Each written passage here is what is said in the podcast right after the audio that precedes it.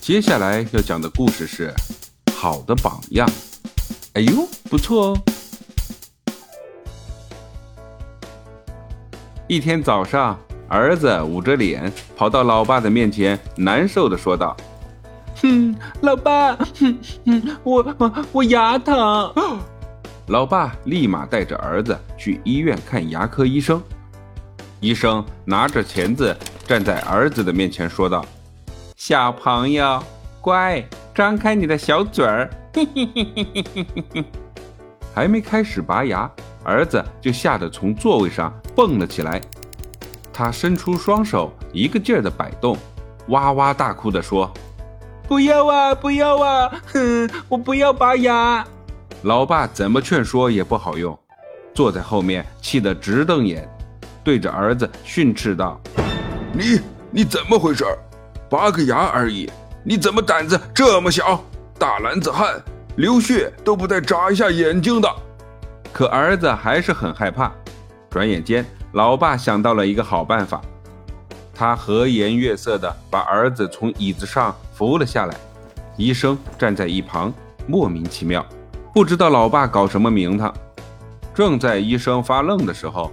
老爸一屁股坐到了拔牙椅上，做了个手枪的手势，指向儿子，并回过头来对儿子说：“你在旁边好好看着，老爸来给你做个示范。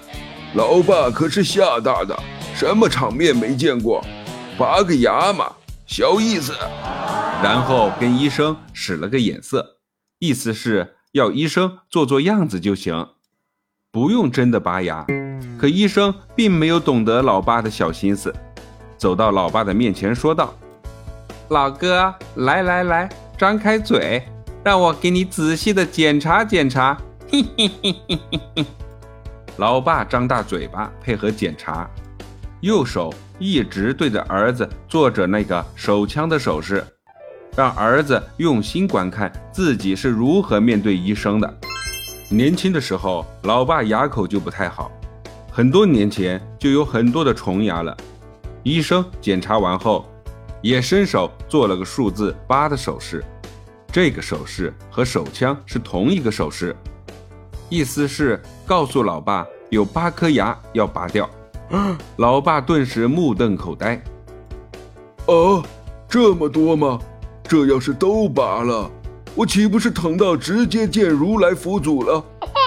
医生拿着钳子就伸到老爸的嘴里，准备给老爸拔牙时，老爸瞬间也和儿子一样，又摆手又大叫，直呼道：“呃，不要不要！